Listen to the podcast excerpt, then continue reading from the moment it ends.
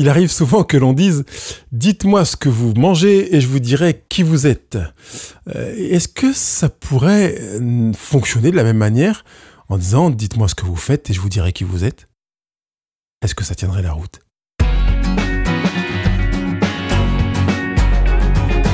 Je m'appelle Pascal Kionkion et je suis avec vous toutes les semaines pour vous accompagner, vous accompagner vers votre vie en mieux. Plus de bonheur tout simplement.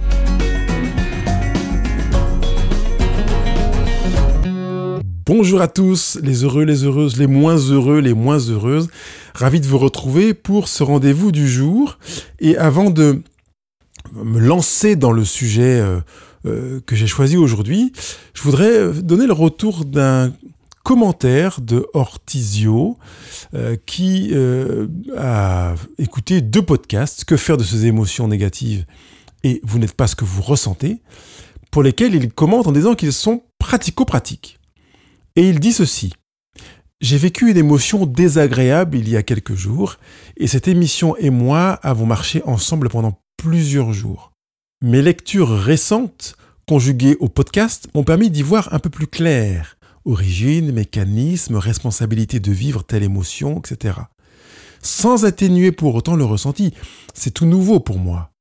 J'ai rapidement identifié l'émotion, qui était la déception, mais pas mis un nom sur une autre blessure qui était sous-jacente. Un matin, j'ai commencé à coucher par écrit quelques lignes sur mon ressenti, puis j'ai fait une pause. Et il continue en disant Cette pause m'a permis de laisser infuser quelques heures je me suis rendu compte qu'une des blessures, certes mineures, tentait de se dissimuler. J'ai mieux compris le malaise et la nécessité de me retrouver seul pour gérer la charge émotionnelle. il poursuit J'ai néanmoins ressenti le besoin de revenir sur l'épisode avec l'intéressé, avec comme objectif un échange constructif.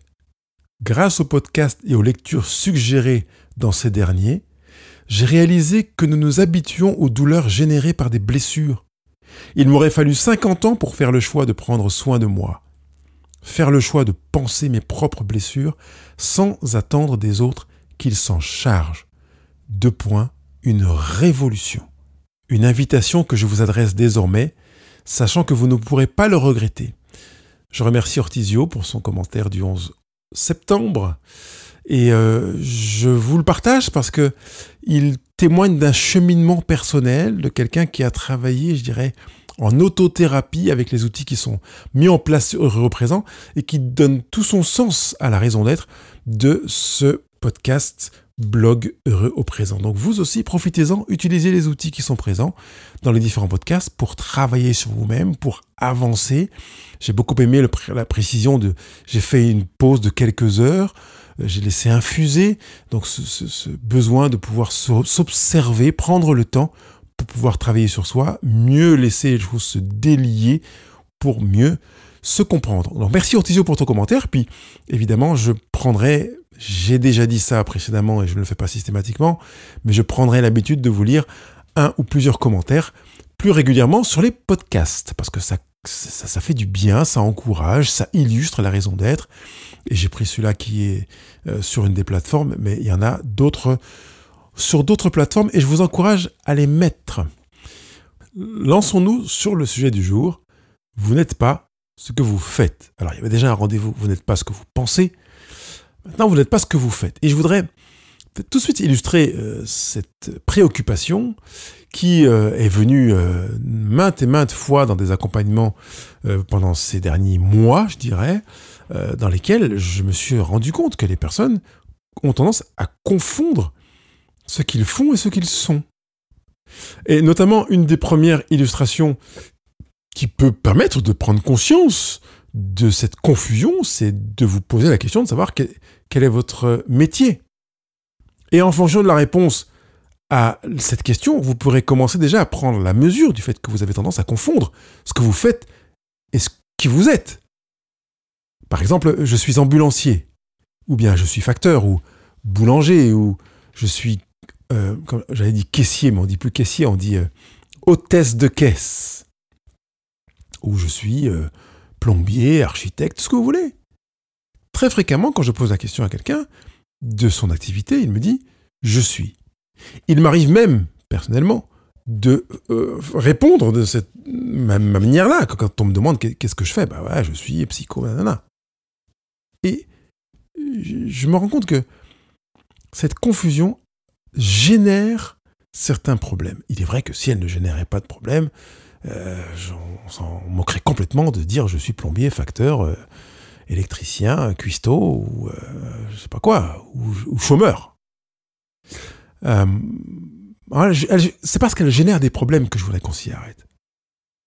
Et notamment, au-delà du métier, elle génère des problèmes parce que trop fréquemment, le verbe être est utilisé comme un attribut à partir d'une action. J'ai préparé un plat parce que j'avais des invités, le plat euh, n'est pas top, j'ai mal cuisiné, donc je suis un mauvais cuisinier. J'ai euh, fait une maladresse, donc j'ai fait tomber la cruche qui est tombée par terre et qui s'est brisée en mille morceaux, donc je suis maladroit.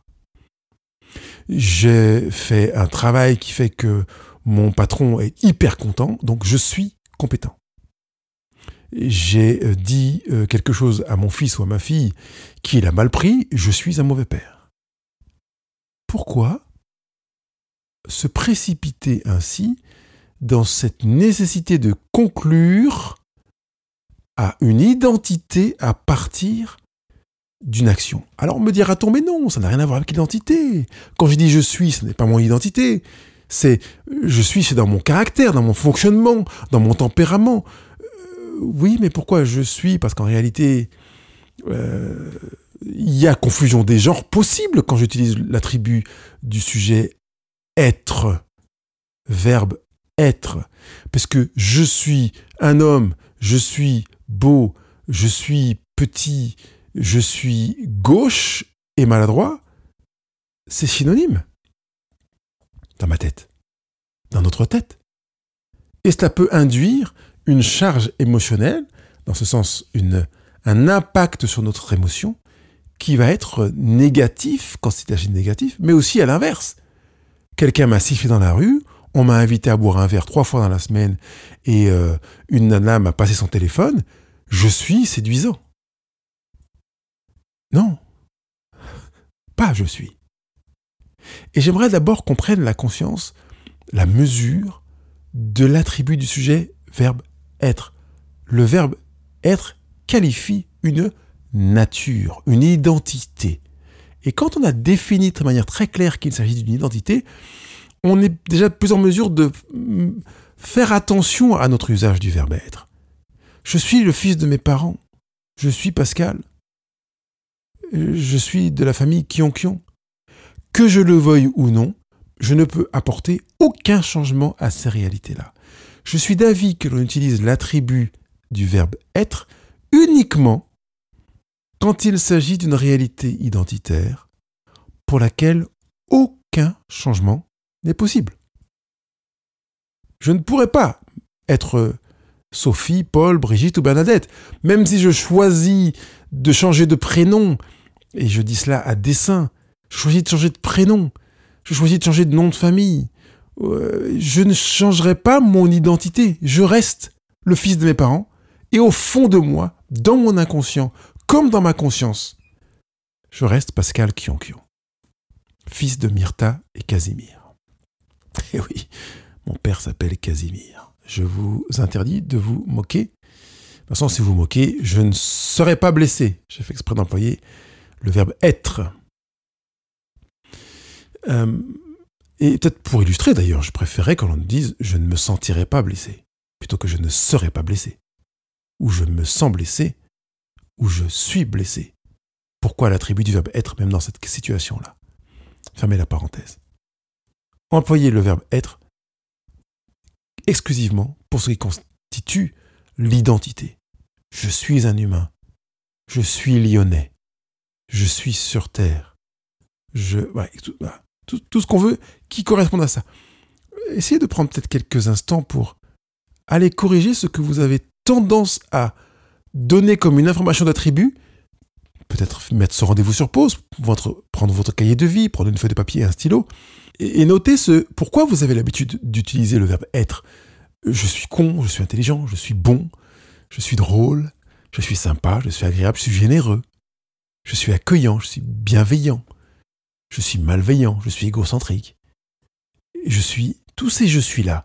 Notez-les sur une feuille comme ils vous viennent, comme vous les vous donner naturellement. Ne vous racontez pas de salade, prenez conscience de votre tendance naturelle à répondre à votre perception et à vos-mêmes croyances, donc allez puiser dans vos croyances, en disant je suis, je suis, je suis, et même quand quelqu'un vous dit hein, je suis comme ça, voilà, je suis comme ça, ouais, mais t'es violent, tout ça, tu es grossier, je, je suis comme ça. Et même, vous avez entendu que des gens disent comment vous êtes, faites une deuxième colonne et notez, ils disent que je suis comme ça. Voilà. Tu es grossier, tu es égoïste, tu es salaud, tu es beau, tu es intelligent, tu es brillant, tu es le meilleur, tu es généreux, attentif, tu es à l'écoute, tu es euh, bienveillant. Tout ce que les autres disent aussi de vous. Mettez dans une première colonne ce que vous pensez de vous en je suis et ce que les gens disent de vous en je suis. Mettez ce rendez-vous sur pause et on se retrouve dans quelques instants. Vous vous êtes délesté de ces croyances, de ces pensées, avec cet attribut du sujet je suis, qui qualifie votre identité. Maintenant, vous prenez conscience que l'ensemble de ces je suis qui ne sont pas des attributs, parce que si vous dites euh, je suis grand, je suis fils de, je suis euh, euh, un homme ou une femme, je suis un fils ou une fille, je suis un père, une mère, je suis français, je suis lyonnais, je suis suisse, turc, je sais qu'on m'écoute dans toute la planète au niveau de la francophonie, donc j'imagine, je suis canadien, malien, je suis américain, je suis suisse, belge, etc. Je suis le cadet d'une fratrie. Euh, tous ces éléments-là sont justes, ils sont rationnels, ils sont fondés, ils sont prouvables. Alors qu'on ne peut pas prouver que vous êtes généreux. On ne peut pas apporter la preuve que vous êtes radin, bienveillant, sensible, attentif, aimant, tendre, beau. Ça ne veut rien dire que vous êtes beau, à supposer que vous le soyez. Rien dire. Sur quelle échelle? Quel est le canon, l'échelle officielle qui détermine que là, monsieur, madame, vous êtes beau? Ou bien, qu'est-ce qui détermine que vous êtes intelligent ou con? Que vous êtes grossier, généreux, radin? Bienveillant, attentif, salaud. Qu'est-ce qui détermine ça? Sur quelle échelle? À part l'échelle de vos croyances. Reprenez votre stylo, votre feuille, votre cahier de vie et notez à partir de quoi vous avez déterminé ce que vous avez décidé qui vous définirait dans ce que vous êtes et qui ne correspond pas à un attribut prouvable, rationnel. Je vous laisse faire et on se retrouve tout de suite. Évidemment, vous avez ramé pour trouver les éléments qui pouvaient prouver euh, ce qui est irrationnel. Parce que quand quelque chose est irrationnel, on ne peut pas le prouver. Je prends souvent l'exemple de l'amour. Qu'est-ce qui vous prouve que votre conjoint, votre chéri, euh, votre partenaire vous aime? Si vous deviez prouver ça, comment vous feriez? Vous pourriez pas. Vous pensez, vous croyez, vous êtes convaincu que, mais vous ne pouvez pas apporter la preuve parce que la seule preuve que vous pouvez apporter correspond à des actes. Or, on peut manifester des actes sans que ce soit le cas. Et je veux pour preuve euh, l'expérience de l'espionnage, qui est très très connue, dans lesquelles des espions se sont mariés, euh, ont peut-être même parfois des enfants, euh, en étant amoureux dans une conjugalité dans laquelle ils ne sont pas véritablement amoureux. Ils sont dans un rôle d'espion, dans une mission, et ils ont réussi à amener toutes les preuves qui fait que la fille ou l'homme les parents de la fille, la famille, euh, présents au mariage et qui ont euh, assisté à l'évolution du couple pendant des années, n'ont rien eu qui pouvait prouver que l'espion n'était pas dans une mission, dans un rôle à jouer. Il est difficile d'amener des preuves quand c'est irrationnel. Il est même impossible, c'est inhérent à l'irrationalité que de pouvoir le prouver. Par contre, prouver que vous êtes la fille d'un tel, le fils d'un tel, que vous êtes né à tel endroit, que vous êtes de telle nationalité, que vous avez telle taille, tel poids, telle couleur de peau, telle couleur d'yeux, c'est évident. Continuez à vous détacher de ce qui pourrait vous déterminer alors que c'est irrationnel. À présent, je voudrais que vous vous tourniez vers votre histoire, vers votre passé, vers ce qu'on a dit à votre sujet, vers ce que vous avez cru à votre sujet, pour que vous puissiez peut-être avec votre stylo, rayez chacune des lignes. Ah, c'est un incapable. Il est fainéant. Il est distrait. il est gauche, il est inutile, il est ceci, il est cela. Complétez et allez rayer les lignes que vous avez précédemment notées pour finalement quelque part annuler ces croyances que vous avez nourries, même celles que vous avez vous-même projetées en vous disant je suis comme ça. Je ne suis pas sérieux. Je suis quelqu'un de, faillible.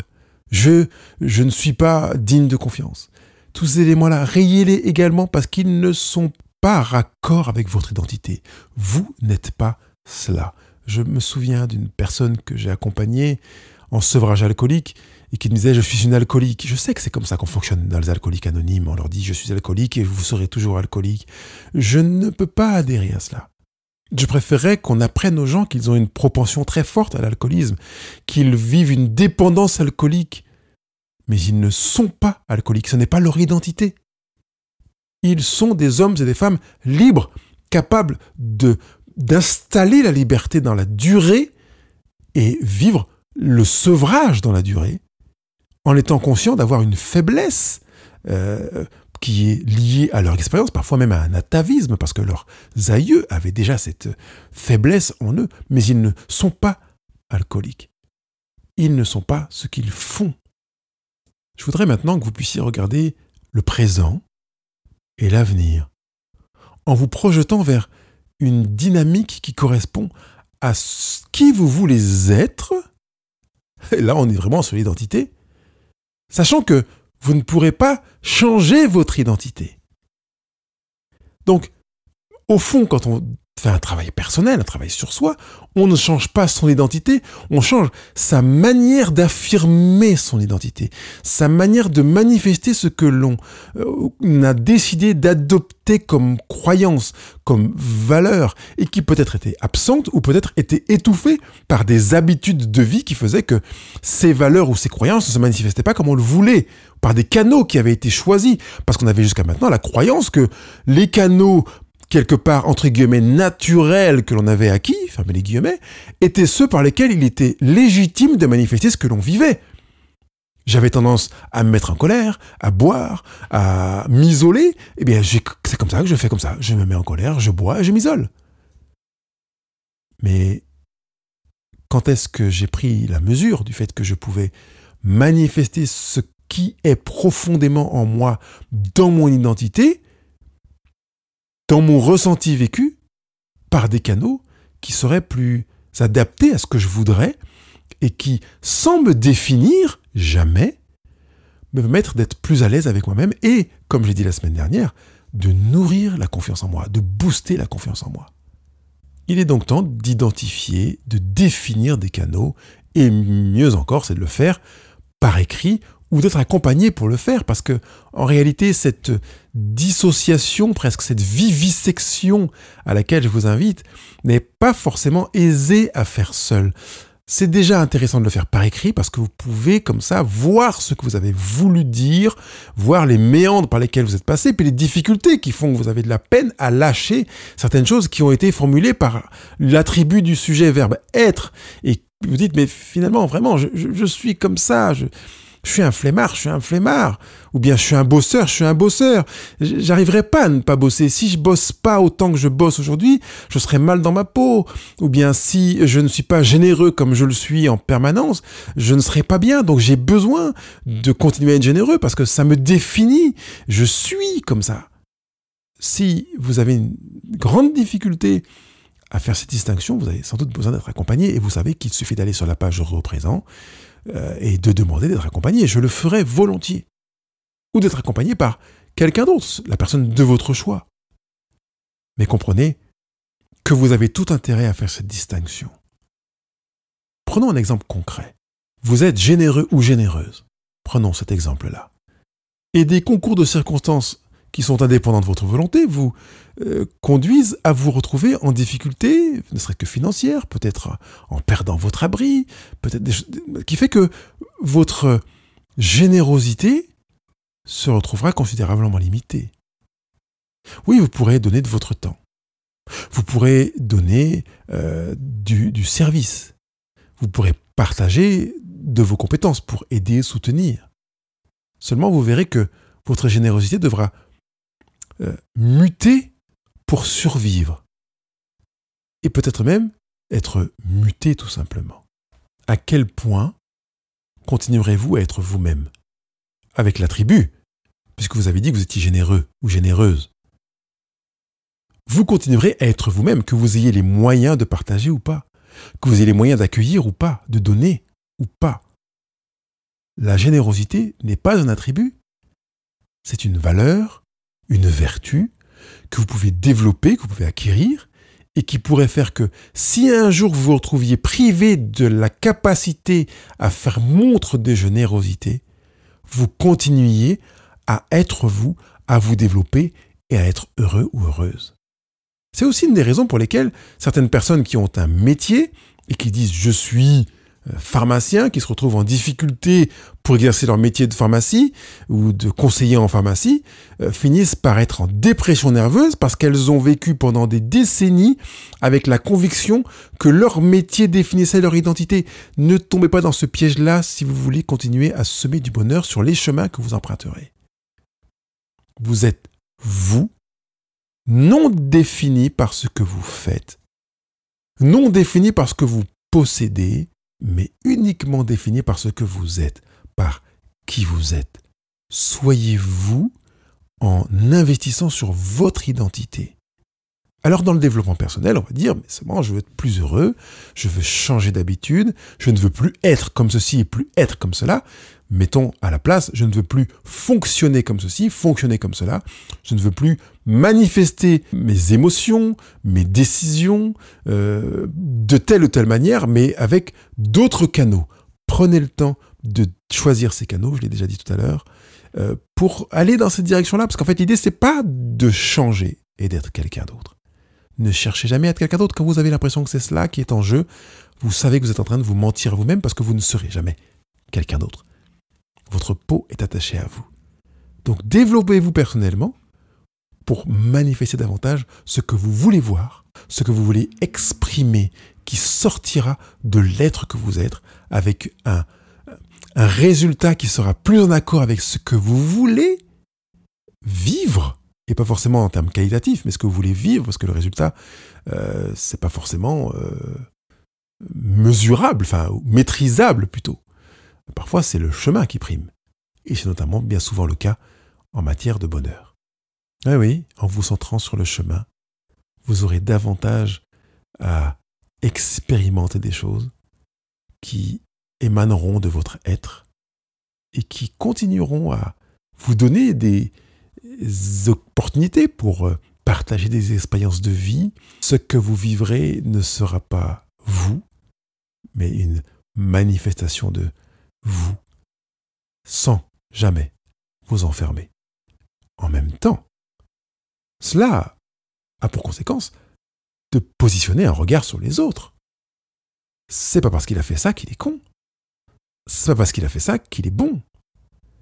J'ai interprété son action comme étant de la connerie ou de la bêtise, mais ça ne le définit pas comme étant con ou bon. Vous voyez que notre regard sur les autres va être considérablement différent à partir du moment où le regard que l'on pose sur soi-même est différent.